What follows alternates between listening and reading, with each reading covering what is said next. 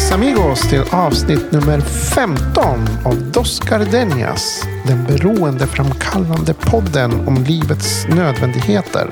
I dagens avsnitt beger vi oss äntligen till tangon och Malbecens förlovade land, Argentina. Vi pratar höghöjdsviner, fotboll, italienska invandrare och en massa kött. Dagens avsnitt gör vi i samarbete med Spring Wine and Spirits.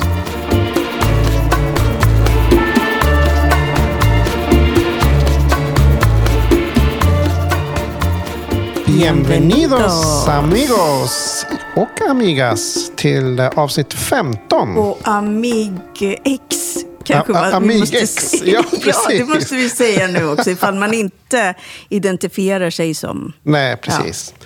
Så... Så, så är det bara. Men alltså, Amara, äntligen. Äntligen. Amerika vi... del Sur. Ja, Sydamerika. Eh, Vuelvo al Sur, för att citera min favoritlåt med... Eh, Astor.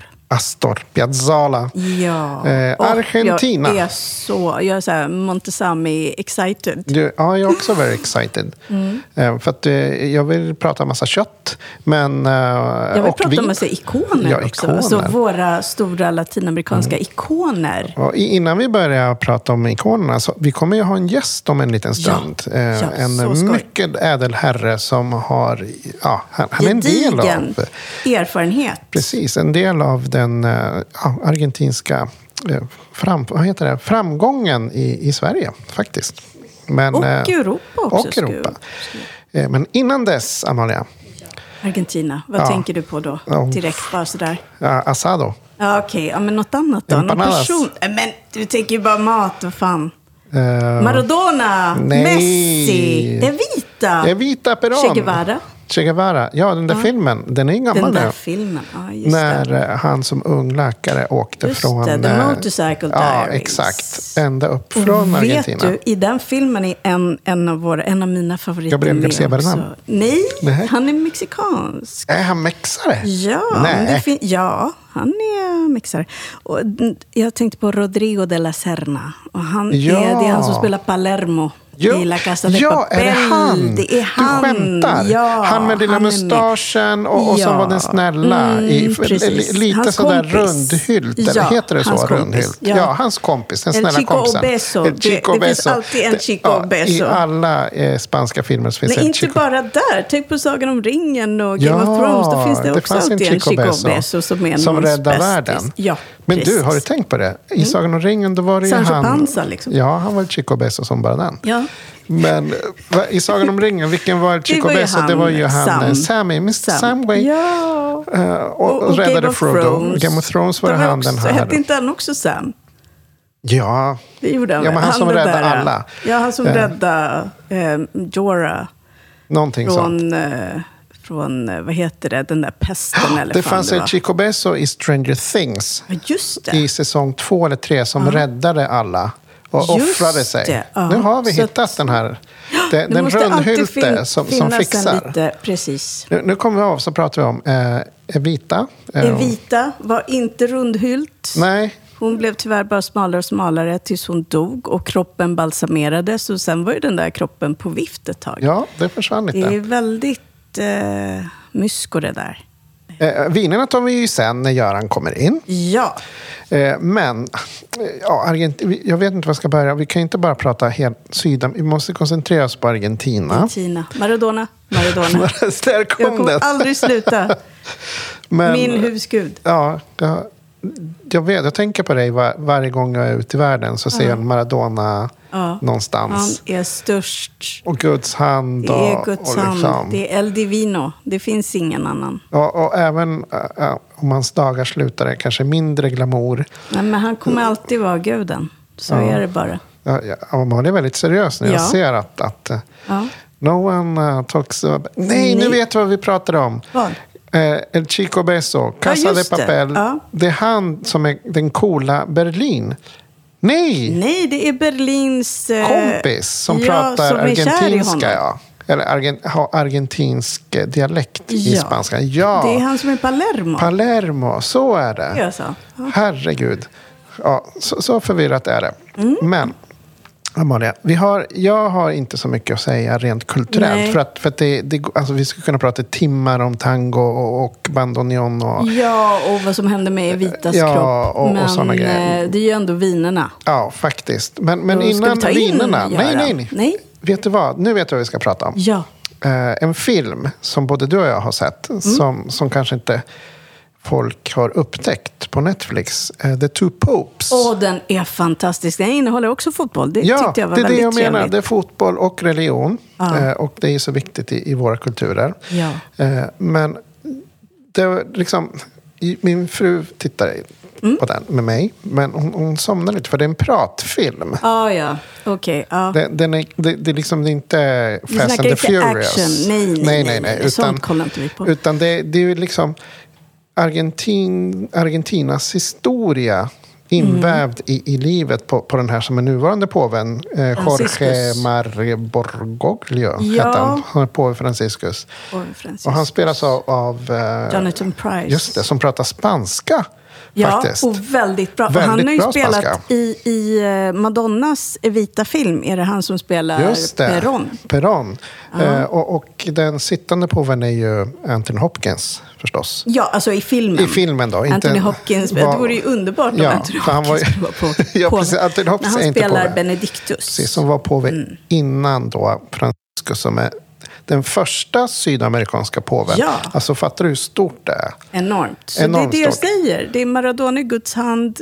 Franciscus ja. är Gud liksom. Så att se den här filmen The Two Popes och den är, den är gjord av... Eh, vad heter Fernando Miralles, för er yngre kanske inte säger så mycket men för oss lite äldre mm. eh, filmen Guds stad som, eh, han är ju brasilianare mm. eh, som var väldigt stark exakt eh, Two Popes på Netflix se den eh, men alltså jag tycker så här vad, nu tar vi in ska vi ta in Göran? Ja vi tar in Göran, att, eh, det är lika bra underbart.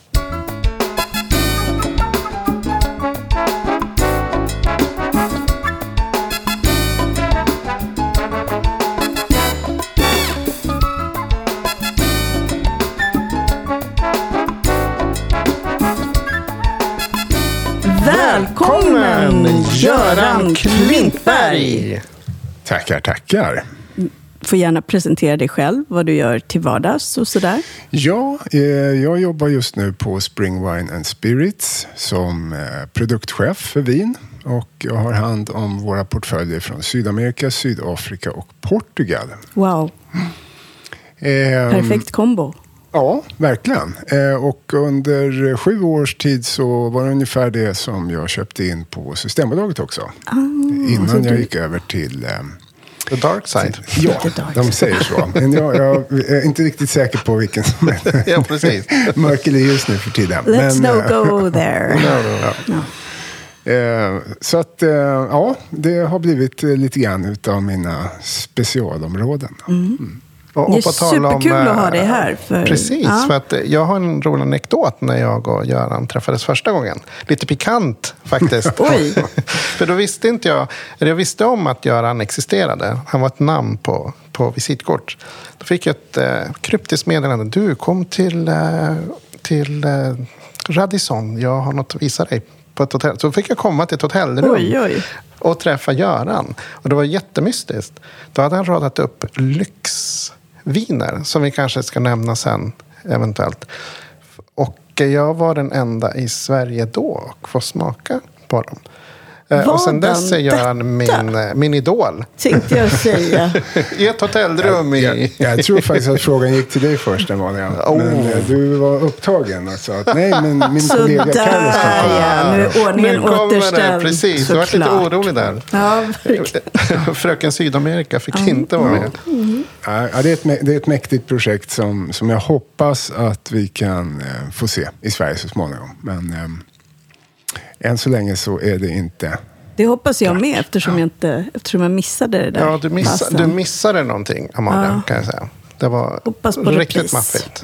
Så att, ja, men det, det blir spännande. Men, men Göran, vi ja. måste nästan börja. Blev det lite som Evert Taube, Rio de la Plata och Samborombón? Och, ja, hur, vad la du din manton? Ja, vad hände? Hur kom du in på Argentina? Ja, jag har funderat lite grann inför den här podden på hur det liksom började som. Jag kan inte riktigt hitta det faktiskt, om jag ska vara ärlig. Jag tror att det någonstans, det var nog inte Evert Taube, det tror jag inte. Men mm. någonstans så var Eva liksom Peron. Hela den här Pampas-grejen. Ah, okay. och, Gauchos. Ja, Gauchos. Perón kan ha haft en viss, liksom, men det är ganska mycket myt om Argentina. Och, mm. eh, Peron, ja visst. Che Guevara, absolut. Maradona, Maradona. Den största av dem alla. Och när jag kommer in på fotbollen där så, så tror jag också att eh, redan då när de tog eh, guld he- åttiosex på hemmaplan. Jaha, nej. När eh, det fortfarande var militär... Eh, regim. Var det sjuttioåtta? Eller? Jag är det är mycket det möjligt att det var, ja. Då tyckte man att eh, många av de här argentinska spelarna var rätt coola med liksom så här långt hår och mm. lite... Mm. The Argentinian mullet. Ja. Yes. Men sen har det liksom löpt på lite grann. Jag har nog inte haft så mycket fokus på det. Jag, jag, jag minnas, jag jobbade ju väldigt många år på restaurang, tjugofem år, och lite argentinska viner började komma. Jag, vet, jag kommer ihåg att det var eh, Bodega Norton, var ganska tidiga. Eh, och Det, det kändes liksom lite maffigt med de där röda mm. vinerna. Så eh, men sen, det som egentligen kickade igång allting, det var, jag var ju också mellan tjugohundrasex och tjugohundratio var jag ordförande i Svenska Sommelierföreningen. Och då jobbade vi ju internationellt eh, i en organisation som heter A S I, där det satt, eh, just då var det väl fyrtiotvå länder. Jag tror att de är en bit över femtio nu. Och jag och den argentinska ordföranden som precis har blivit vald, eh, jag tror kan han kan ha varit i tjugofemårsåldern då, eh, Andrés Rosberg. Han och jag bondade så där väldigt direkt. Och eh, när jag då började på Systembolaget tjugohundranio och fick Argentina, då var det liksom... ringde honom direkt. Liksom, guess what? I'm coming to Argentina. Oh. Ja, på den vägen har det verkligen varit. Och varje gång som jag var där, jag var ju där varje år då på Systembolagstiden, så träffade jag Andrés, och han eh, har enorma kontakter i Argentina. Eh, och har ju eh, utvecklat dem. Och varje gång som jag var där så bjöd han mig till ett hus i Mendoza, eh, ute på landet, i Tonoyan. Där han bjöd in alla vinmakarna, eh, och det kom som femton tjugo pers och tog med sina bästa viner, och så grillade vi asado, som vi kan prata oh. om sen. Oj, oj, oj. Och så bara drack vi eh, en lång lunch med sådär femtiotal viner ungefär. Och med minst år. Lika mycket kött. Absolut. Alltså, minst ett kilo per person. Minst ett djur. Alltså jag saliverar. Det här är liksom det godaste som finns. Men, men då är du nästan lite av en pionjär för Argentina i Sverige, tycker jag ändå. Ja, åtminstone en väldigt, eh, liksom, vad ska man säga, ambassadör. Eh, jag blev ganska fort också i Argentina en person som Systembolagsinköpare, säger man. Liksom. Det är röda mattan. Mm. Alla vill åt den sådär. Då satt du lång och ståtlig också. Dessutom, mm. precis. Syns. Det kan betyda det, det Argentina, sådär. Ja. Eh, men eh, och eh, jag blev inbjuden också till, jag, jag sitter ju en del vintävlingar så där internationellt, sitter i dekanter, eh, och blev inbjuden till deras Argentina Wine Awards, och blev ganska fort en av de internationella inköparna som man lyssnade mycket på. Eh, och eh, också tycker jag att Madeleine Stenvret har liksom krattat manegen mycket. Det har verkligen för svenska i Sydamerika, Sydafrika mm. och så vidare. Så mm. att man, man tar oss liksom på allvar sådär. Eh, så att jag är verkligen och har jobbat väldigt mycket för att vara ambassadör för argentinska viner. De ligger mig väldigt, väldigt nära om hjärtat liksom. Mm. Så, och vi ska ju prata mer om, om vissa av de produkterna du jobbar med framöver. Eh, men jag tänkte lite på, eh, jag och Maren nämnde innan du kom lite om, om den här drottningen Malbec. Som, eh, är folk... det en drottning verkligen? Ja, jag tycker det är en drottning. Ah, det är ja, jag tycker det är att det är mer en kung nej, jag är faktiskt. Med på det, det är, drottning, nah, det är mer en, nej, det är en men, gaucho. Men, det är en gaucho med rejäla cojones. Oj, oj, oj. Ja. Nu, nu, nu tar vi lite vinhistoria här. Nu går vi tillbaka. Ja, det tycker för jag. För att eh, vinranken kom till Argentina via Chile. Då var ju inte Chile och Argentina Chile och Argentina. Nej. Utan det var eh, spanjorernas ja. nya kolonisationsprojekt. Exakt. Och det var faktiskt en, en präst. Och det här var innan Maradona alltså? Ja, det är långt innan Maradona. Fast det kan ha varit Maradonas förfader kanske. För vi vet att Maradona är Guds hand. Så, och vin ja, är gudomligt. Så att allting hänger ihop. Eh, men det var en präst som faktiskt eh, tog med sig... Eh, vad heter den då då? Då heter den, den heter País i Chile. Den heter Criolla. Criolla. Ja. I Ar- Argentina. Och precis. Det är då listan negro. Aha. Från Kanarieöarna. Mission. Så att, ja, precis. U S A, Mission ja. i Kalifornien. Så att där har vi historien så, här, så långt innan dina italienare rasslade in. Så är det. Ja, spanjorerna var först. Men yes. man, man kan också säga så att det där är ju en, en, en historiebeskrivning på något sätt som eh, man kan säga hur, när och hur börjar man odla vin. Sådär, absolut, ja. Det är helt klart. Men jag tror att det som har haft störst eh, påverkan och inflytande mm. nu, om jag då får ge Carlos rätt, förlåt mig mm. Amalia, så är det ju naturligtvis de... Eh, italienska och spanska. Så är det. Eh, och till viss klart. del franska, lite senare, mm. invandrare i Argentina som har format, så att säga, inte bara liksom vin utan också eh, gastronomin.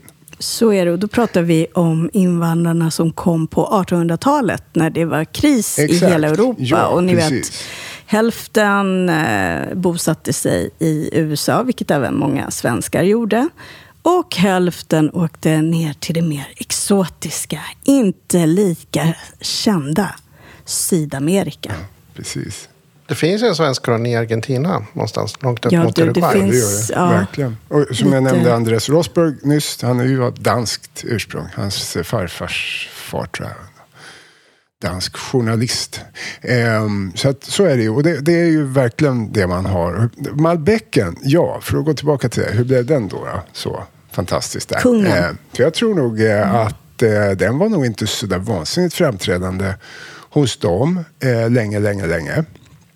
Jag tror att uh, det finns ju ett före sjuttiotalet när argentinarna drack nittio liter vin per capita. Eh, och eh, i, det, i det liksom jordbrukssamhället då sen. Det får skölja ner all, alla sador liksom. Ja, exakt. Det behövdes. Och då tror, jag tror att det var mest Bonarda som, som var odlad. Den är lättast att odla liksom mm. och sådär. Det var ju inhemsk produktion som vanligt och inga stora kvalitetskrav eh, på sånt utan man belgar väl i sig. Rätta mig om jag har fel, det är väl fortfarande Bonarda som, alltså, som den inhemska Eh, vad heter det, marknaden föredrar och dricker till vardags. Liksom. Det, det, det mm. kan nog vara så, ja. Eh, jag tror att Malbec har även där tagit över mer och mer, okay. faktiskt. Mm. Eh, men, eh, och sen när man skulle liksom göra finvin och så, då, då var det nog Cabernet Sauvignon som, som kom igång. Men sjuttiotalet så är en stor eh, ekonomisk kris då, i Argentina, i världen överhuvudtaget, liksom oljekrisen. Ja, och så hade vi Falklandskriget också. Ja. ja, det såg jag faktiskt i The Crown, bara för att slänga in. Ja. Mm. Det är ett helt avsnitt om Falklandskriget. Men då sjönk i konsumtion naturligtvis folk och, och vinerierna gick i putten och en hel del såldes. Eh, Trapiche till exempel som vi pratade om såldes ju under den eran då utav familjen Benegas till en mer så här investmentbolag tror jag. Eh, och eh, sen så dröjde ju faktiskt fram till mitten av nittiotalet och då var det ju Nicolas Catena som som drev det här med kvalitetsvin och export. Och då var det Cabernet Sauvignon som han fokuserade väldigt mycket på. Och han tog två eh, fina bröder från Frankrike, François och Jacques Lurton, till, eh, till Argentina för att eh, utveckla det här Cabernet Sauvignon. Men de, alltså pratar man med François Lurton så han har uppfunnit det mesta här i världen. Mm. Eh, han är väldigt eh, ödmjuk och eh, blygsam person. Eh, han eh, då upptäckte Malbecen och dess potential och Nicolas Catena också. Och där utvecklade han det. Där någonstans tog det där fart. Men jag tror att det som verkligen blev avgörande för, eh, för efterfrågan på Malbec, det var eh, nästa kris eh, runt två tusen nio i eh, U S A. Ah. Eh, när eh, den här börskrasch-grejen. Ja, men vad heter de? Lehman Brothers. Precis, ah. då hade mycket amerikaner inte råd att, att dricka amerikanskt vin som ju hade blivit ganska dyrt. Mm. Eh, och då kom Malbec in. Lägre pris, mycket Cojones. Drag, precis, mm. mycket cojones för, för pengarna, och det blev en jättesuccé mm. eh, där. Och, och mycket på den vägen var det. Engelska marknaden också. Sen har Malbec helt tagit över. Och då kan vi faktiskt prata med en, en Malbec som jag själv tycker om som någon slags introduktion mm. om vi ska börja prata viner. Mm. Eh, en, just från Trapiche, och vi ska prata mer om, om själva vin, vinhuset. Men det finns en som heter Trapiche Malbec Oak Cask mm. som jag faktiskt har som eh, introfavo när, när folk inte riktigt vet om Argentina. Jättebra eh, val. Och, ja, och många tror att det kommer vara någon kärburk med mycket kraft, men den är ju ja, mer folk är fruktig. Lite rädda för den. Men, alltså inte just för den här, men det där är Nej, jättebra val precis. Just för att man behöver inte vara Exakt, rädd för den. Lite mer frukt. Men, men Göran, den här är den äldsta på Bolis, eller? Ja, av argentinarna, absolut. Den lanserades i mitten av nittiotalet om jag inte minns fel, och som sagt, jag jobbade på bolaget tjugohundranio till tjugosexton, och det var väldigt mycket lanseringar som jag hade under den tiden. Som sakta eller snabbt, men med största säkerhet i alla fall, singlade ut. Eh, och jag vet att Catena har haft några inne. Eh, Busquet, som jag mm, har fått rätt mycket mm. listningar igen, hade inne och var framgångsrik. Men de har liksom inte klarat det. Men, och Cask Malbec har ju liksom helt fantastiskt klarat den här genom alla år och blivit många svenskars favoritvin då. Eh, vilket ju är, om man säger då, ovanligt för ett argentinskt vin mm. som inte har blivit svenskars favoritvin. Men det här har ju verkligen blivit det. Den har ju som i princip full distribution på Systembolaget. Den och en köttbit. Oj, oj. Ja, precis. Jag tror att folk tycker om den för ja. Att den har varit bra genom alla år. Men jag vet inte om de har märkt, precis som du säger också, att den är ju, den är ju inte så kraftig och liksom Eh, jobbig och, och man måste tugga i sig, Nej. utan den är ganska frisk och fräsch. Mm. Det här är en utveckling som, som argentinska viner har tagit de åren från tjugotolv ungefär. Att det, den fräscha, läckra frukten får skina igenom de här faten. Och jag är nästan alldeles säker på att Cask Malbec har gjort samma resa genom mm. åren. Fast lite, lite, lite för varje år. Så att konsumenten har snarare blivit förtjust än besviken. Mm, ja, så kan man där, säga. Det vinet har ju en storebrorsa också som jag är väldigt förtjust i. Du menar de här fancy Finca Coletto ja, Malbec? Ja, exakt. För visst är det så, Göran, att, att de har tre vingårdar de, de plockar ut fancy wines från och nämner dem efter. Exakt, och det här är också en sån där härlig sak som Daniel Pi, som är chefsvinmakare, han har, han har tyvärr pensionerat sig. Tyvärr ska man inte säga, de har ju jättebra efterföljare där. Men Daniel Pi har jobbat mycket Trapiche och utvecklat Malbecen. Jag kan säga att han, när han började så var han också väldigt traditionell, tyckte väldigt mycket om ekfat och så vidare. Vi har provat tillsammans jättemycket, vi har suttit i jurys tillsammans och vi har, har bråkat en hel del om stilar och sånt där. Han är en, en fantastisk rolig och, och visionär vinmakare sådär. Men han instiftade det här att det är ju så här i vinvärlden att visst, man har egna vingårdar. Jag tror Trapiche har typ tusen hektar och sånt där. Det är medelstort i Argentina. Men, och sen så köper man ju druvor. För, man kan köpa druvor för att liksom få tillräckligt till sina volymviner, men man kan också köpa druvor av långtidskontrakterade eller familjer som man har jobbat med liksom i generationer.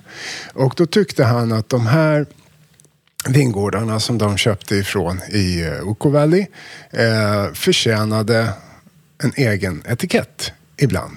Så då startade man någonting som heter Terroir Series. Eh, och där valde man ut tre varje år. Jag tror första årgången var tjugohundrasex, runt där, tjugohundrasex tjugohundrasju. Och då, då valde man ut tre stycken utav kanske åtta eller så. Och så eh, gjorde man tvåtusen flaskor av varje och så satte man etikett på det. Eh, men sedan fyra, fem år tillbaka så är det alltid samma. Det är Finca Coletto, det är Finca Ambrosia och det är Finca Orellana. Eh, och eh, Systembolaget eh, jag köpte in dem där första gången, då köpte jag alla tre. Eh, andra gången så sa de att nej, jag kan inte lansera alla tre, får välja två, så då var det två och så vidare. Men nu de senaste åren eh, med den nya inköparen också, så har det varit Finca Coletto som hon väljer då. Så att man menar på att tre stycken, att det blir, blir lite... Eh, ja, det är lite för mycket att välja. Och den den finns ju på Systembolaget. Det är det, det som heter tillfälligt sortiment exklusivt. Exklusivt. Ja, och den är... kommer lanseras åttonde juli den här gången. Underbart, då ska jag köpa på mig. Ja, och, och jag tror vi har redan ett, ett nummer till den. Eh, nio tre sex ett noll. Och det kommer att kosta tvåhundratrettionio. Ja. Men, så det är högre pris, typ, men det är värt det är varenda spänn. Det är så vacker Malbec. Du, du har nästan tårar i ögonen. Ja, det har jag. För ja. den, är, den är underbar. Den är liksom som alla mina lat- äh, argentinska ikoner i en och samma. Den är gudomlig. Divino. Ja, jag, jag håller verkligen med. Den är, som, om man jämför med Orellana är, är oftast eh, kraftfullare. Så där som man kanske förväntar sig. Så att den har vi mycket till restaurangsortimentet. Mm. Ehm, för att många som tar in ett, ett argentinskt vin i den prisklassen vill ha en riktig bössa. Ja. Ehm, och Och Ambrosia är helt tvärtom. Den är mera aromatisk, blommig och väldigt, ja. väldigt hög syra. Coletto verkligen kombinerar de här två. Den är elegant, den är snygg. Precis som du säger, det är alla liksom fina saker i ett och samma paket. Då, då är det ja. nästan den som man, om, om man nu råkar vara vegetarian. Så, ja. så den är lite mer tjusigare att ha till, till ja, det. Ja, liksom. Alltså den funkar. Jag äter grönsaksrätter till den också. Så ja, funkar alldeles utmärkt. Funkar för det jättebra. Är inte en sån här som har tuggiga tanniner liksom, som, som slår... Sk- äh, får folk att få hicka liksom. Nej. Diskraja. Precis, där är det ju saker. Det måste jättefin. Inte vara kött bara för Nej. Att det är ett rött vin. Liksom. Det där vet vi ju. Ja. Men de andra två finns i restauranger. Alltså hitta i restaurangsortimentet ja, vi tar hem, ibland. Vi tar hem alla tre. Uh-huh. Vi har, Orellana har vi så att säga fast i vårt eh, restaurangsortiment. Så den kan man ju, man kan om, om man vill kan man göra privatimport uh-huh. på den. Så levererar vi den mer än gärna i, antagligen i en låda på sex. Mm. Eh, Ambrosia och Coletto har vi stundtals till mm. restaurangsortimentet. Vi tar hem lite mindre och det finns några krogar, jag vet några krogar i Göteborg eh, som, som eh, specialiserar sig och, och jättehärligt också att eh, Blackstone som är en stor och väldigt bra köttkedja tycker jag, som nu har fjorton enheter runt om i Sverige tror jag. Eh, i, i städer som Borlänge, eh, Västerås eh, och så vidare. Men jätte, jättebra med köttskåp och liksom inte alls det här med sportkepsar och hamburgare mm. utan riktigt kött på riktigt och de köper mer och mer av oss Argentina. Vad kul! Mm. Det, det är toppen, det är jag jätteglad för verkligen. Hur mycket köttrestauranger, om vi nu kommer in på det som, som A G och, och andra eh, så, så de har ju jättefina vinlister, men det är mycket Spanien och Frankrike och det är en hel del i U S A och så vidare. Men man glömmer Argentina, jag tycker det är lite synd för det är ju trots allt synonymt kött, ja. verkligen Argentina. Det är ju den kulturen. Mm. Alltså det, finns det något bättre, säger jag då, som Nej, latinamerikan. Det Nej, finns inget kött bättre. Och vin, det kött är liksom vin. Köttvin och en snygg gaucho. Det är den heliga treenigheten. Men jag har ju också, jag själv har ju en, min ultrafavorit eh, från en annan serie, terroir-serien. Uh, eller, nej per, per, per, Perfiles terroir ja. Det är så mycket terroir. Det är mycket mm. terroir ett, ett, ett, ett som vi ord. Kallar terruño på spanska ja. uh, Perfiles terroir. Och jag har bara druckit Chardonnay. Och den finns väl fortfarande att få tag i? Eller? Ja, det är nog eh, gränsfall. Då får man nog rappa sig. Man får vara snabb. Eh, ja, precis. Vi har haft den lanserad i något som heter tillfälligt sortiment volym. Som eh, Systembolaget har några grejer. Och då är det lite större volymer och lite flera butiker. Eh, och eh, där hade de nog den faktiskt på ett offertförfarande som vi vann. Eh, och eh, jag tror att den första omgången var väl kanske runt en två tre tusen flaskor, nästa blev det fyra tusen. Den här gången tror jag okay. att vi var uppe i sex tusen flaskor. Och den har ju sålt slut på ett par veckor direkt där. Och det är ju pris som är fantastiskt. Så är det etthundrafyrtionio. etthundrafyrtionio. Man kan ju kika på, på hemsidan och klicka på vilka butiker den är kvar i. Ja. Exakt. Då och har den är nummer ju... nittiofem nittiosju. Och man kan klicka in den så ser man vart den finns. Om man har tur. Men förhoppningsvis så kommer den tillbaka mm. i nästa vintage. Jag har kvar mina gamla. Oh. Oj, oj, oj. Ah. Nej, det är så gott så jag orkar inte det. Kommer bara bli bättre och bättre då. Perfiles-serien mm. är, är rolig. Det finns två Malbecker, en Cabernet Sauvignon. Vi har en Malbec och en Cab på restaurang. Och ah. vi har den här Chardonnayen också.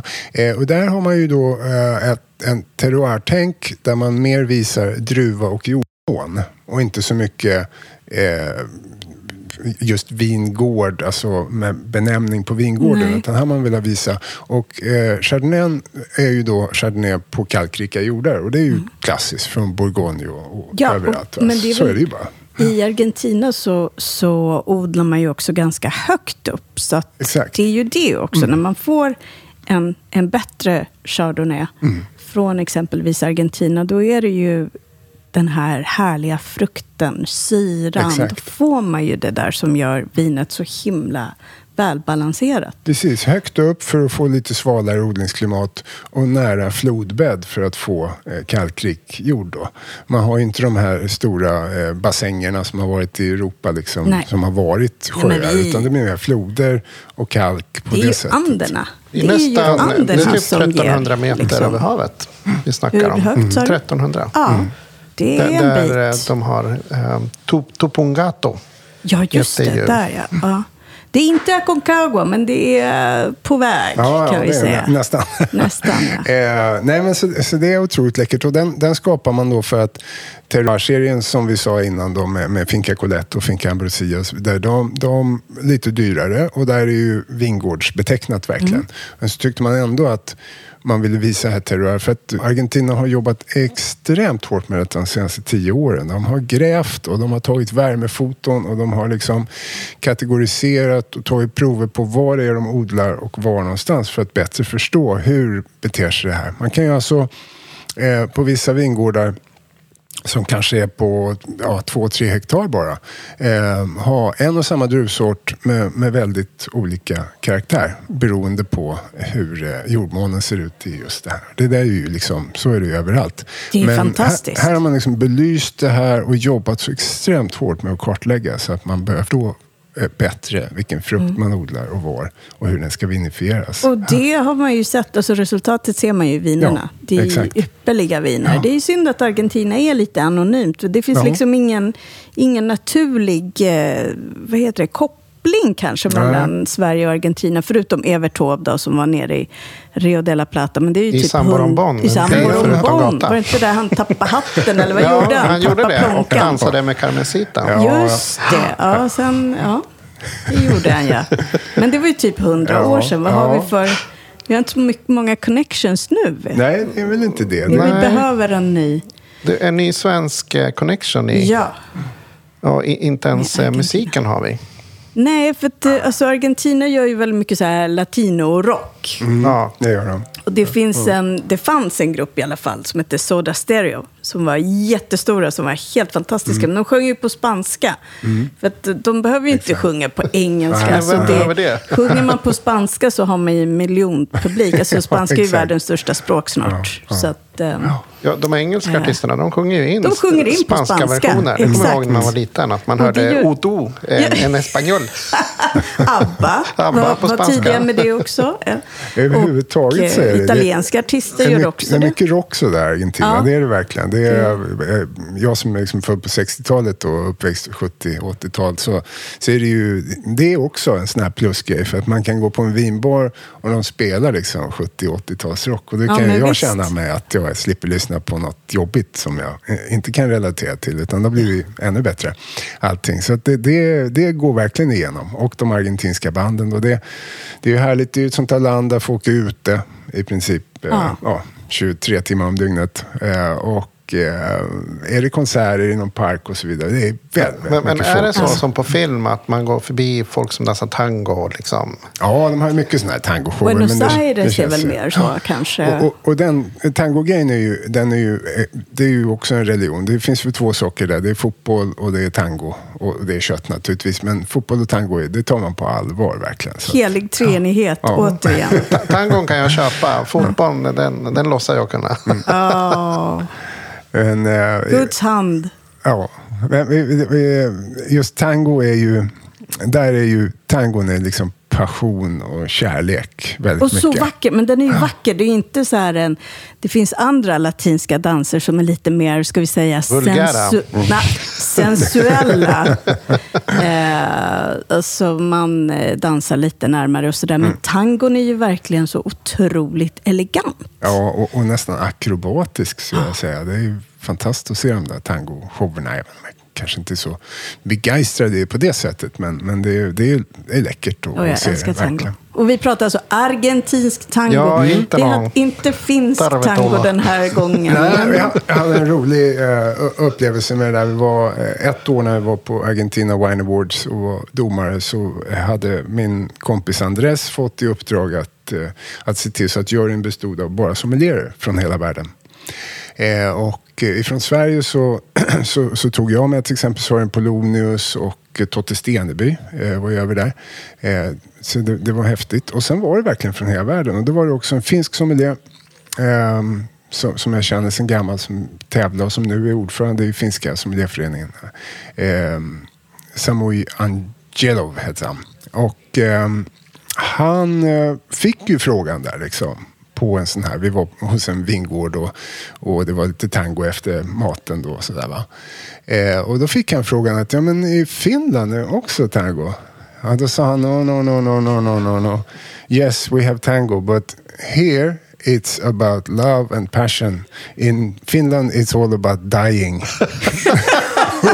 Det var, det var så klockrent tycker jag, för att den fick liksom den här, man undrar lite grann så, men hur, alltså Argentina är varmt och det liksom är passionerat och så vidare. Finland, alltså det är ju kallare och bistrare än Sverige. Hur går de här två sakerna ihop? Men då fick man allting förklarat. Mm. Det är fantastiskt. Ja. Och det måste, jag har läst lite om det här och det är, tydligen så är det alltså, med resande folk som har tagit med sig mm. musiken liksom och så. Ja, det är, ja, så är tack det vare dem. Som men, det finns. Men, och den har fastnat då, då i Finland och verkligen gett upphov till en egen genre.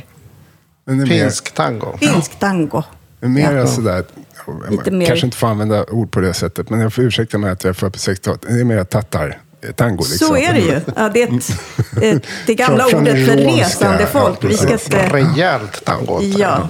Men, men det som är, jag tycker med argentinsk tango, min favoritgrej är ju instrumentet bandoneon. Den här oh. mini-dragspel. Det ser ut som ett ja. mini-dragspel ja. som, som byggdes enkom så att det skulle kunna rymmas i invandrarkoffertarna över båtarna. Liksom. Så att, och den är ju väldigt typisk för just den musiken. Och jag är ja. helt kär i en låt som heter Vuelvo, Vuelvo al Sur, eller Vuelvo al Sur. Jag tror det är Piazzolla som, ja, som har skrivit den. Möjligt, ja. Och det finns typ fem miljoner versioner på den. Ja. Men min favorit är... Precis som Dos Gardenas. Precis. Ja, men det är lite som Dos Gardenas. Det är, det är ju en, en, en klassiker. Men min favorit är ju den som Gotham Project... Oh. Deras... har spelat in för typ tjugo år sedan nu. Ja. Parisare, argentinare i... I, Argentinare i Paris. I Paris. Som, och så som Gotland har, är ju tango. Fast elektronika. Ja, precis. Och, ja. Och, och, och nu hoppar vi in just argentinare i världen, speciellt i Europa. Och jag har tänkt så här, vart jag än åker i Europa så är det alltid två, tre argentinare som man hänger med om hunden. Men vad fasiken, hur, vad gör ni här? De lallar ju runt i världen. Och ja. Vet ni varför? Jo, för att de har dubbla pass. Argentinarna. Ja. Just det, många de, de, har italienska pass. Ja, ja, men de har italienska, också. franska, spanska, ja. whatever de har kommit med första båten. Som irländarna, typ. Ja, de kanske också... Nej, eller inte irländarna, men de som... Det var ju många irländare som, som emigrerade. Ja, ja, nej, liksom, men vart du än ja. har emigrerat från så har du passet från the motherland. Så när jag träffade ett, ett gäng vinmakare eh, från Argentina... Och då, alla hade olika pass och bara sa, ja men vi åker hur vi vill. Med att de, är liksom, ja. de bara tar fram sitt europeiska pass och, och, och kör på. Jag visste inte jag. Det var, det var jätteroligt. Så att då förstår jag varför de är överallt. Och, eh, speciellt när jag bodde i Miami ett tag. Det var ju en stor argentinsk koloni där som bara var helt galna. Och så fort det är kärleksbekymmer i världen, min bästa kompis i Barcelona, hon berättat eh, ja, min kompis åker ut för en argentinare. Oj.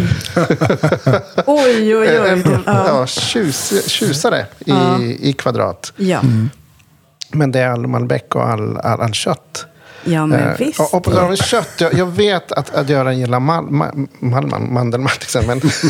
men nu ska vi skilja på äpplen och päron. Ja, eller på vagi och, och uh, enklare mjölkpåsar. Ja, nej, men, nej, men Fra, Francis Malman, eh, alltså, det råkar vara en av mina större idoler, mm. faktiskt. Nu ska inte jag hålla låda om, om Francis Malman, men, men jag har en rolig anekdot. För han var med i första säsongen av Netflix-serien Chef's Table. Precis. Så, ja. så det var liksom, det var ju nytt. Mm. Det, var, det, det var från Järpen och sen Malman. Mm. Mm. Jag vet, det var. Eh, och en god väns lilla dotter. Istället för att titta på typ... Frag, eller, men titta på Fraglarna. Nej, men typ något. Som ja, men de här... Eh, Ninjago eller någonting ja, som barn tittade Då tittade hon på, på Malman i, innan hon gick och, och, som godnattsaga. Divino. ja. Det är fantastiskt. Jag tror att det är flera som har inspirerats av Malman. För, för just den, det, nej, men det avsnittet där Malman går runt där och bara tänder eld över hela Patagonien. Det kan liksom inte bli bättre. Nej, den är som så filosofisk och lugn. Och, och han bara snackar om, om, om allt möjligt. Och, det är som när de tände vårdkasarna i Sagan om ringen. När ja, de ska liksom så. visa att nu är det fara mm. på. Och så fattar man aldrig att den här snubben har haft typ stjärnkrogar i hela Europa. Och liksom. Men han är ju värd ett helt avsnitt. Men, ja, men just, eh, han verkar ju inte vara en av de där eh, negativa, giftiga kockarna heller. Nej, utan han, han verkar han ha vill, en helt annan eh, han, han vill bo i en hydda längst ut i Patagonien. Och tända lite eldar. tända ja. eldar. Det, ja, det, det finns någonting där liksom med, med Francis Malman och hela hans eh, person som är liksom eh, otroligt mycket... Det som jag har tyckt mycket om i Argentina när jag är där. Det, jag menar, det, det är ett otroligt stort land. Mm. Eh, det, ja, det, är, det måste jag bara flika in. Att det, om vi tar eh, Spanien, Frankrike och Italien. Mm. Dubblar det. Mm. Så stort är Argentina. Wow. Ja. Mm. Eh, och, och, men man känner när man, när man åker runt där. Så menar, det, det är all, alla sociala problem. Alltså all fattigdom och allting. Det är väldigt tydligt. Men det finns också en känsla... Eh, i ett sånt här stort land att folk eh, är väldigt liksom, fria till sitt, eh, i, i sitt sinne på något mm. sätt. Man lever ett liv kanske utan så mycket kontroll eh, i och med att man, man bor liksom var som helst och så. Det känns i deras folksjäl som att de, de, de har liksom en, en frihet så. Det, jag tycker att det är ganska fascinerande för att det är ju få länder i världen som konstant befinner sig i så stor kris som Argentina gör. Mm. Det är ekonomisk kris precis hela tiden. De har just ja. nu en inflation på femtio procent. Så när, när, när vi kommer och bölar om sex procent där så, så tycker de ja. Eh, och eh, det, det är alltid bökigt på det politiska livet och det är liksom alltid krångligt skulle jag tro att vara det. Men, men jag tror också att det samtidigt är inte är så svårt att bara strunta i allting i Argentina och eh, leva lite som man vill. Och där som Francis Malman tycker jag eh, verkligen personifierar det. Som du säger, han har haft fina restauranger, han har slitit hårt, eh, han har haft eh, stjärna och allt det där. Men nu så går han runt och tänder eldar lite. I Patagonien. Patagonien, ja. Patagonien alltså, det är ja, ju precis. enormt. Ja, ja, det är det. Det är, det är väldigt stort. Och det, det är liksom är stort överallt. När man, jag vet när jag planerade min första eh, Systembolagets resa och la in fyra besök om dagen för att jag tittade på karta och så vidare och såg att ja, men där och de, de ligger ju nära varandra och så vidare. Och när man var på besök då sen så sa man, vart ska du nästa? Ja, jag ska till den. Ja, that's, that's my neighbor. Och, men det var bara det att hans neighbor var ju två timmars bilresa därifrån. Ja. Så det var alltid minst, minst en eller en och en halv timme. Jag som uppe i Norrland. Emellan. Ja, det är som ja, uppe i Norrland. Ja. Så att det är, ja, är ett stort land och de känns liksom väldigt fria och sådär. Och, och det är också en härlig sådär känsla av, det är mycket det här liksom, killarna uppknäppt skjort. Och även om det är liksom en stor bankett så kommer de ju aldrig med någon slips. Alltså. Det är en annan eh, stil. Det är en väldigt så. skön, ja, soft lite stil. Lite långt hår. Så som Maradona. Ja, ja, Maradona, nu ska vi inte härda.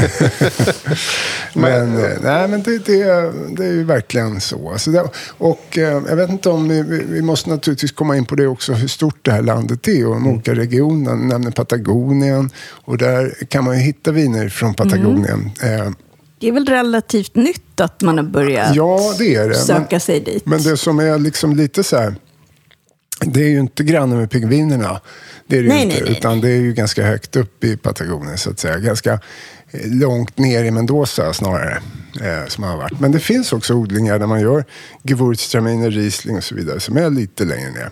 Mm. Eh, det är näst, ganska bra resultat, va? Pingvinerna, mm. ja absolut. Men, men väldigt liten produktion. Mm. Eh, men... På tal om liten produktion, jag vill bara flika in just när vi pratade om, om Trapiche och du nämnde Eh, chefsinmakaren Daniel Pi. Mm. Eh, han har ju även smala viner som många hipster skulle älska, som kanske inte är kvar på Bolis just nu, men vi kan ju nämna lite av den här, min favorit. Eh, vad heter den? Catorce, tres catorce. Jag kommer alltid säga alltid fel. Den där pi, pi vinet. Man ska tänka på pi. ja, man ska tänka på pi. tre komma fjorton, tres catorce. Tres catorce. eh, och det är ett litet garagevin. Han, det är det verkligen. Hur litet garagevin är det? Är det så att han ja, bara... Det, det, det är hundra procent ett garagevin. Han gör det tillsammans med sin son och sin dotter. Daniela Pi naturligtvis. Va? Eh, sonen kommer jag inte ihåg vad han heter. Men, och det, gör de, det har Daniel gjort vid sidan om. Men nu när han har pensionerat sig som chefvinmakare hos Penjaflor så, så ska han ägna lite mera eh, uppmärksamhet åt det här. Då. Men han har gjort två viner faktiskt. Och det är Tres Catorce som vi hade en lansering förra året tror jag på Systembolaget. Eh, jag har försökt att få eh, en, ett omköp på det men vi får se hur det går. Eh, det blir väldigt populärt. Och det, här, det är allting ja, för hand. Ja, den försvann ju på mm, den här. Väldigt den, snabbt. Allting för hand alltså. Mm. Verkligen allting för hand. Från plocka, och det är ju inga konstigheter, det, det gör man ju ofta, eh, till liksom själva vinmakningen som, som görs helt och hållet för, för hand. Med så lite maskiner som möjligt. Eh, det är fantastiskt. Och sen så gör han ett dyrare vin som man kallar för Imperfecto. Åh, oh. oh, bara namnet. Och det är två saker. Det är, första, det är nittioåtta procent Malbec, två procent eh, Cabernet Franc. Oh. Eh, och därför så är det inte, eh, det är inte hundra procent Malbec, så då är den lite imperfekt då, menar han. Mm. Och sen, sen så kommer den aldrig få hundra poäng i Parker heller, därför är den imperfekt. Ja. Ja. Så han har, den, det är verkligen Daniel Pi-humor. Jag, jag gillar hans mm. sätt att tänka ja. skit i Parker-poängen nu. Det, det, ja. det bryr jag sig inget om. Nej, nej, nej. nej. Ja. Vi är i tjugohundratjugotvå nu. Så. Han, som, han lägger till, jag önskar, jag önskar att jag har fel bara. Så. Ja. Men, men i alla fall, så att det, det är häftigt. Jag tänkte just med regioner och sådär. Patagonien har de gjort en hel del vin ganska länge. Eh, och sen Mendoza är ju liksom jätteproduktionen. Mm. Det blir ju som Argentinas Kalifornien. Det är väl ja. nittiofem procent och sånt där som görs där. Eh, sen finns det i San Juan och så vidare. Men sen gör man ju vin längst upp i norr också. Salta va? Ja, nu, precis. Nu snackar vi, för vi ska snacka lite Calchaquí Valley. Precis. Faktiskt. Eller Steco. Och där har du några favvisar, Amalia. Ja, absolut. Det finns en Blanc de Noir. Alltså, den är inte mousserande, utan här snackar vi om ett stilla vin gjort på Pinot Noir som är helt gudomligt. Tyvärr tror jag att den bara finns, eller tyvärr, eh, den endast finns i restaurangsortimentet. Ja, det stämmer faktiskt. Det, det, det är ganska låg produktion på den och eh, vi, vi tog in den till, till restaurang. Eh, och det är en, en hel, den har blivit ganska populär för att den är så pass ja, annorlunda. Den är ju eller? underbar. Jag blev, alltså, jag provade den helt såld.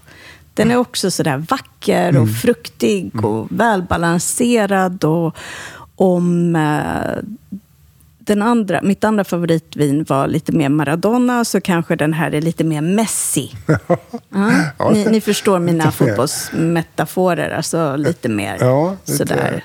Elegantare lirare. Ja, uh, ja, men som ändå gör mål ja. sådär effektivt. Alla gör mål. Såklart. det, det, som har, det som händer upp i Salta, det är ju att där börjar vi liksom, kanske Calchaquí Valley och Cafayate som är den lilla, stå, den lilla byn där. Där börjar vi på sjuttonhundra meter över havet liksom. Börjar. Mm. Ja. Eh, jag brukar eh, röra på mig en hel del och var ute och springa på morgnarna i, i mina vingårdsbesök och sånt där.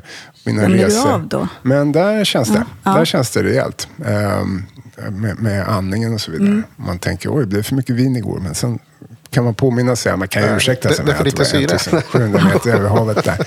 Eh, och sen har de också eh, El Esteco som ju, som ju tillhör den här Grupo Peñaflor som också Trapiche tillhör och några andra eh, vinerier som, som finns representerade i Sverige.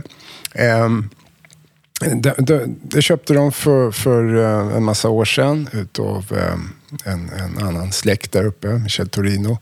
Eh, och Och har utvecklat det. Och där är en annan sån här helt underbar person som heter Alejandro Pepa som är vinmakare där. Mm. Och eh, han eh, tycker extremt mycket om det här med cement och cementägg och, och så lite ekfat som möjligt. Alltså mm. mycket natur från, från där uppe som möjligt. Och frukten där uppe blir lite annorlunda för att det blir ju väldigt, väldigt, väldigt varmt på dagarna och tunn luft och väldigt, väldigt kallt på nätterna. Neråt, ja, vissa morgnar det blir kan vara fyra till fem grader. Det kan vara minusgrader, mm. precis eh, också.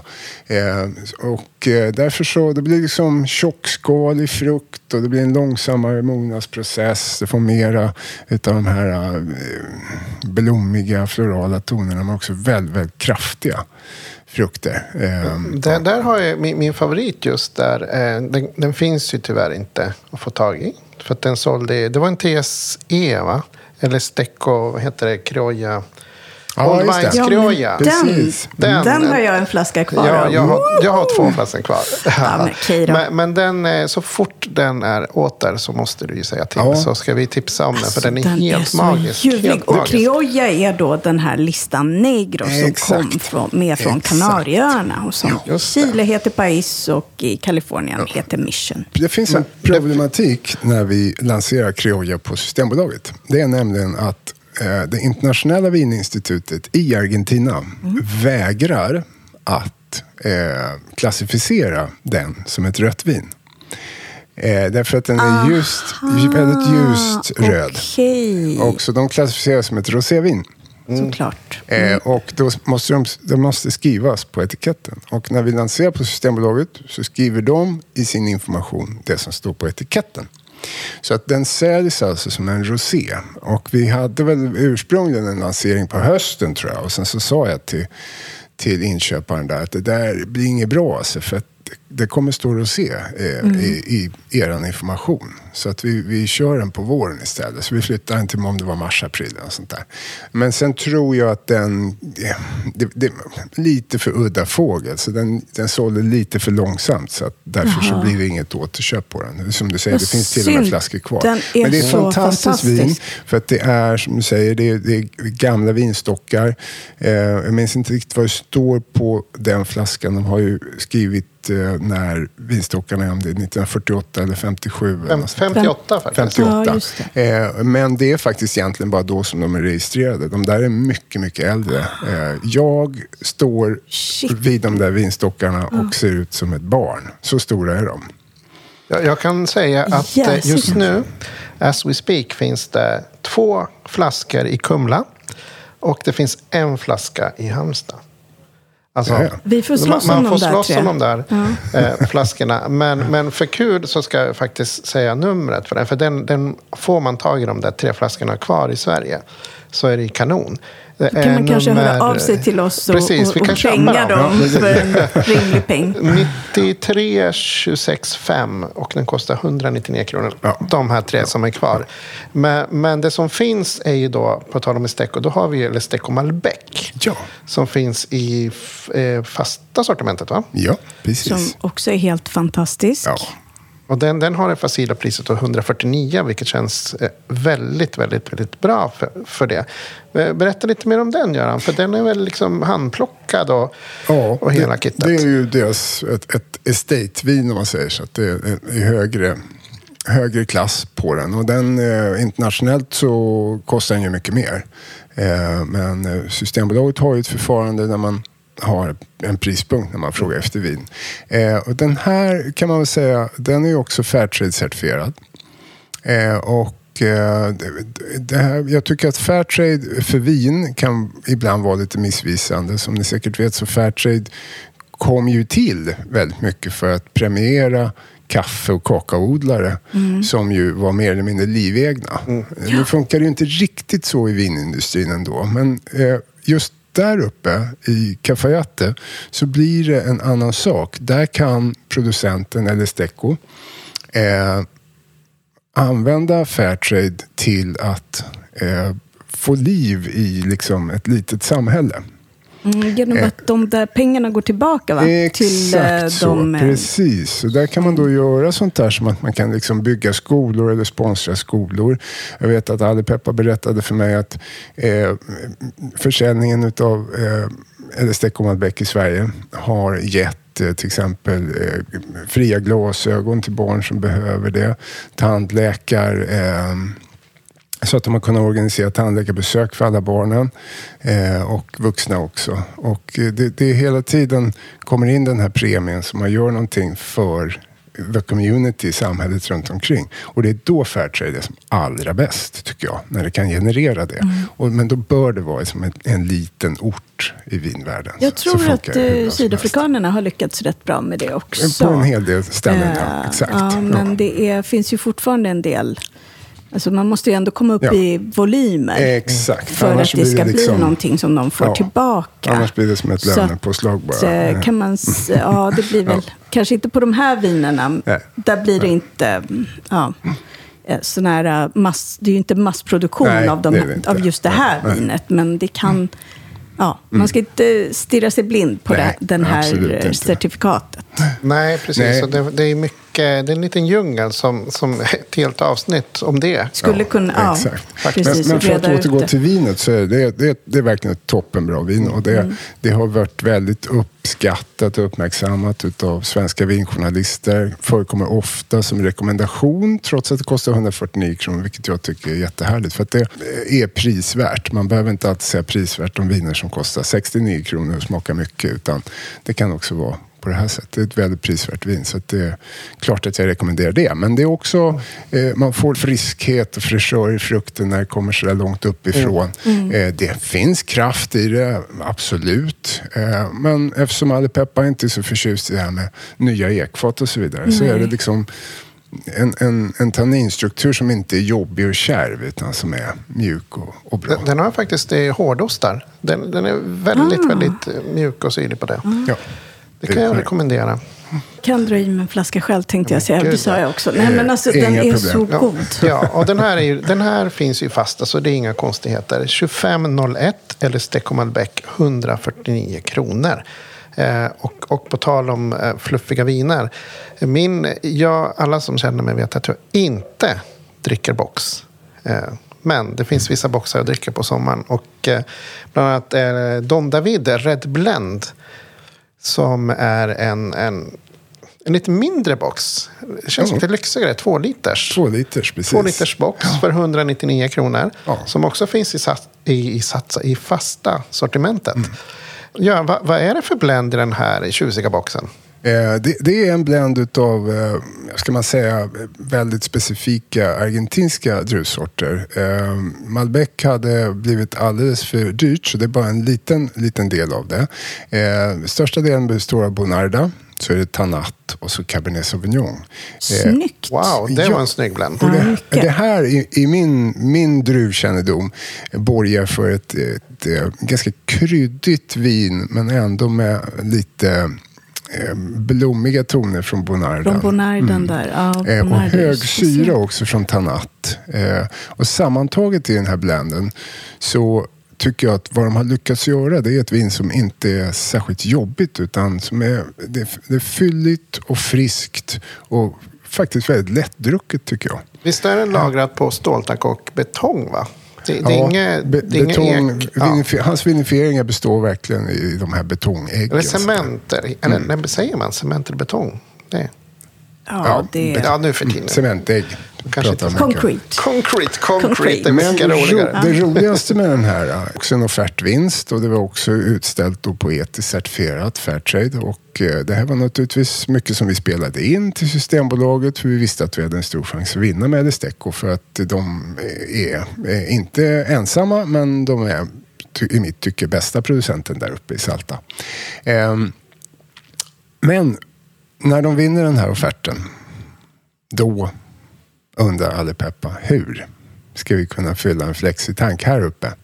För det hade de ingen utrustning för och de, de visste inte hur man gjorde och så vidare. Aj, aj, aj, aj, aj. Men inom Grupo Peñaflor så har man mm. naturligtvis kunskapen. Det var bara det att det här var mitt under pandemin. Nej. Och gränserna mellan regionerna var så hårt kontrollerade så det fanns inte någon chans att eh, de skulle kunna få upp eh, möjligtvis utrustningen men inte expertisen till, till fyllningen. Sen är det här verkligen, det är verkligen upp i norr, det är verkligen uppe i Vischa och det är högt mm. upp allting och alla vägar är inte så jättefantastiska. Nej. Så det är otillgängligt. Jag tror det är till och med sjuttonhundra meter. Nu är alltså vi ännu högre. Precis. Mm. Ja. Det är... och, och där handplockar de alltså en bag-in-box mm. på Systembolaget. Mm. Det är därför jag gillar den. För...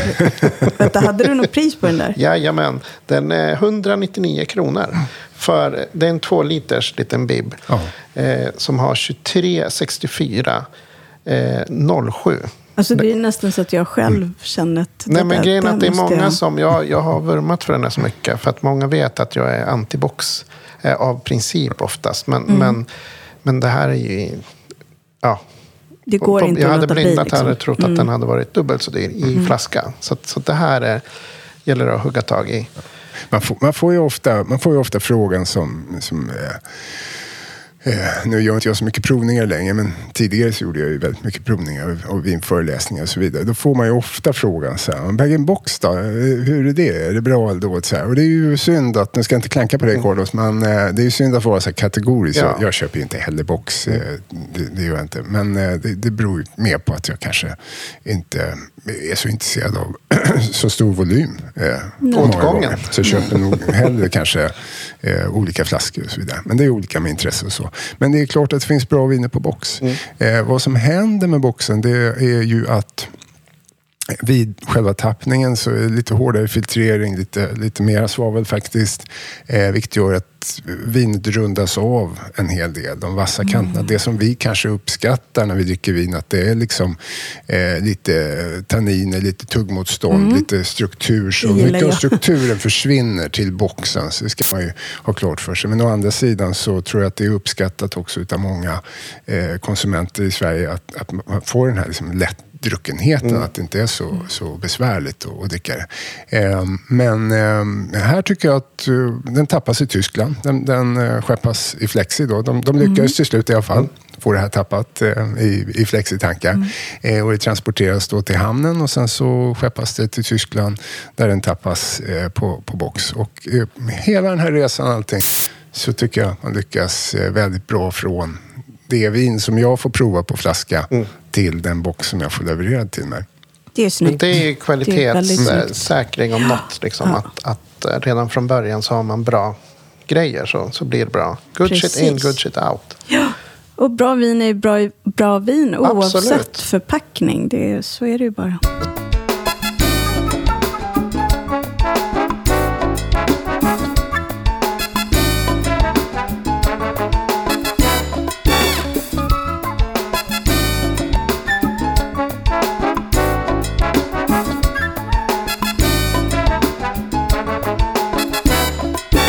Vi kan ju prata hur länge som helst, men vi har inte pratat om mat. Alltså, jo, det har vi pratat lite. Men, men när du är där, vad käkar du?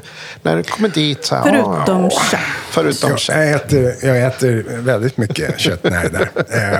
Det gör jag. jag. Jag tycker väldigt mycket om kött. Vad jag däremot gör när jag är där är att jag äter kött. Alltså, de börjar ungefär på sådär fyrahundra gram någonting.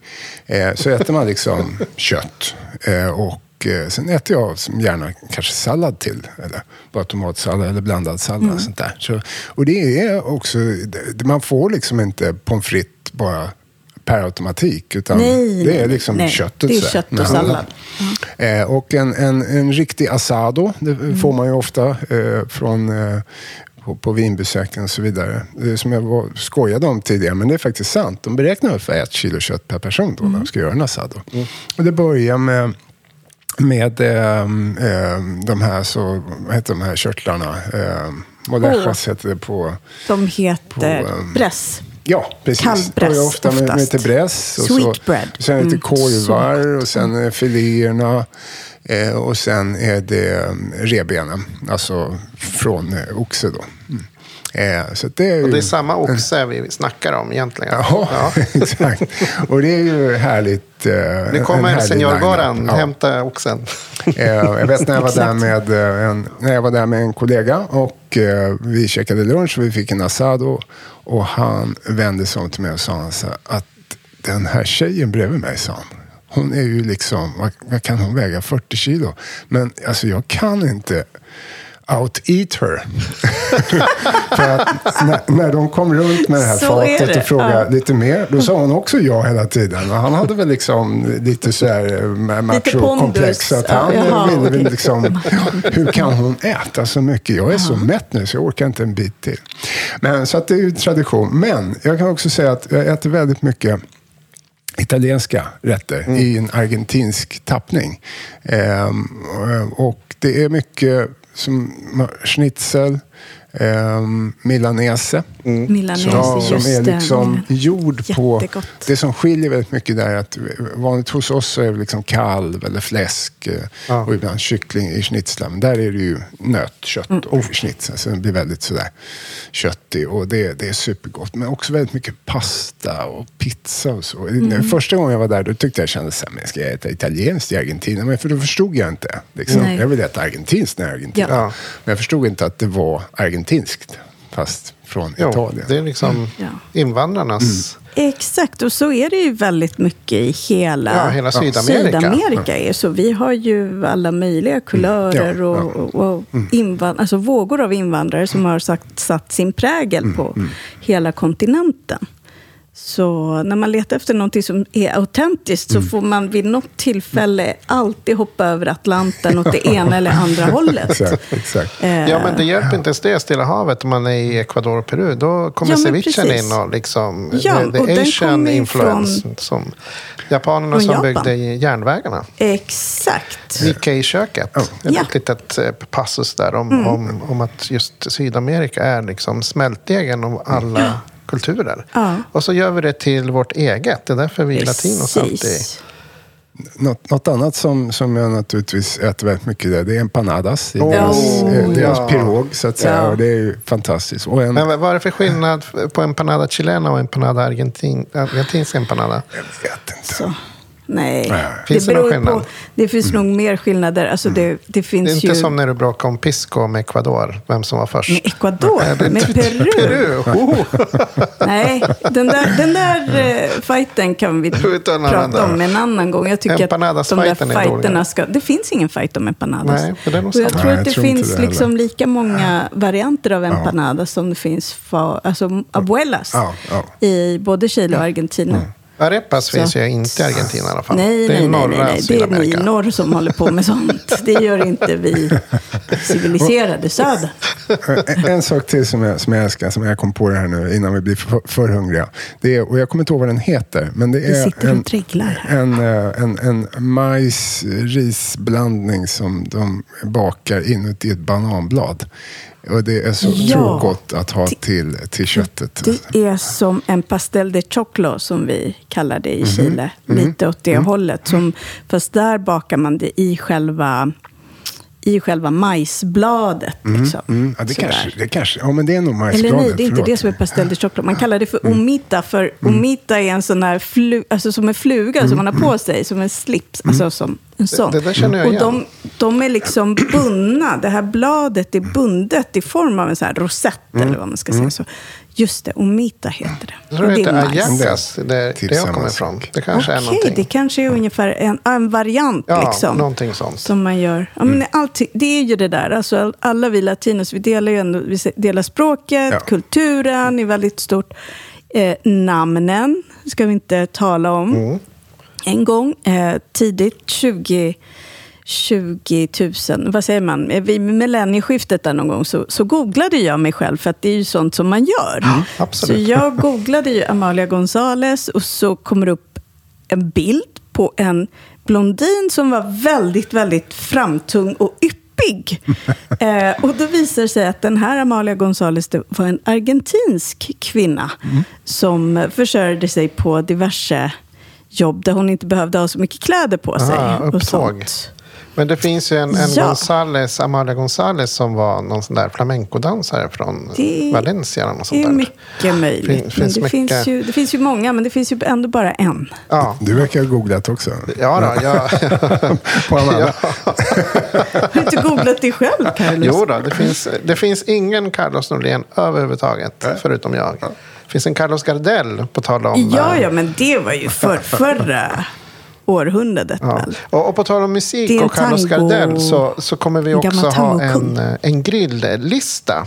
Ja, en Trapiche-grilllista med dels lite av Görans favorit örhängen och också våra craziness som vi kommer att även kan ni klicka fram det i sajten. Ja.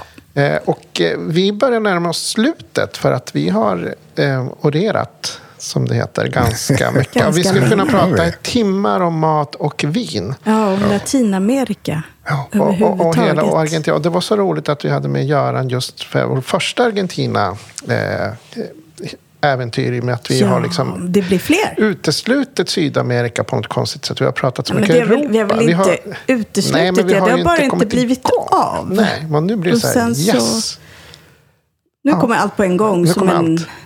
Precis. Lavin från Anderna där kommer ja, och alla de här eh, vinerna vi har pratat om idag kommer ni hitta på sajten och eh, så hoppas vi att de här eh, tillfälliga lanseringarna kommer och den åttonde var åttonde juli ja. Preliminär lansering eller det, åttonde juli är lanseringen ja, för ja, det är det. Det, det, det, det verkar ju som ett märkligt datum men ja. vi, vi har fått skjuta fram lite grann för att eh, alla vet att transporterna fungerar kanske inte riktigt och, som och det ska. Och vilket vin var det ni lanserade då? Eh, fin, eh, fin, Trapiche Finca Coletto, den Malbecen. Malbecen som också, Amalia gillar så mycket. Ja. Det är den, ja. Lyxen. Mm. Och sen också Trapiche Pure Rosé. Ja, vi, den har vi faktiskt har inte ens pratat om, nej. Kommer jag på nu. Bara för att det, det, rosén bara dök upp. Innan vi, vi, vi avslutar måste vi prata just lite om den. Ja. För den här har jag faktiskt smakat ett, ett litet ja, tankprov ska vi inte säga, men en, en smygis. Och jag bara kände mig, wow. Den här rosén vill jag ha i sommar. Och sommaren är ändå inte slut. Nej, hey, den har knappt börjat. Vi får börjat. hoppas det. Vi får hoppas på det. Och det blir det första att få höra. När, mm. när den... Och dessutom, så vi, alltså vi är ju så nördiga så vi dricker ju rosé året om. Året om dricker man rosé. Det finns inga... Inget dåligt nej, väder för rosé. Det här är en, en, en rosé som är gjord på hundra procent Malbec från Mendoza. Och, eh, man, man kan tänka sig att det skulle bli ett ganska maffigt eh, vin så. Men det är det inte. Den är ljust rosa. Eh, den har en generös frukt men den har också en bra syra och elegans. Det är en matrosé. Men med det sagt så är det naturligtvis kan man njuta den vad som den är också. Jag tycker att den är helt förträfflig. Det är lite synd naturligtvis att eh, leveransen har blivit så försenad för att det fungerar inte riktigt över havet. Men, eh, men världen är som den är just ja, nu. Det är liksom, att, och den som väntar kommer, på något kommer. Ja, väntar alltid för länge. Ja. Eh, T S V-lansering, det också. Eh, så att eh, jag minns inte riktigt, väl en fyra tusen flaskor ungefär som, som ja, lanseras. Det blir spännande. Ja. Och som sagt, allt på dos gardenas punkt se. Eh, och eh, vi vill inte släppa det riktigt än göra, men nej. Vi måste nog kanske göra det. Ja. Och eh, kanske ta en liten ja. Asado med. Ja, absolut. Fast innan vi slutar, Las Malvinas son Argentinas. Just det. Där fick jag det sagt. Jag brukar inte bli politisk. Men... Säsong fyra är The Crown, säger jag bara. Ja. Mm. Ja, där då, kan man... då har vi drottningens sida som ja, fyller år häromdagen. Mm. Eller nej, inte år. Nej, inte hon, men på tronen. Ja, jubileum. Jubileum. Ja. Jubilee. Ja. Mm. Just det. Tack snälla Göran för att du kom. Det var ett nöje. Och har det mycket bra som gaucho ute i världen. Och, adios amigos. Adios amigos. Hasta la victoria siempre.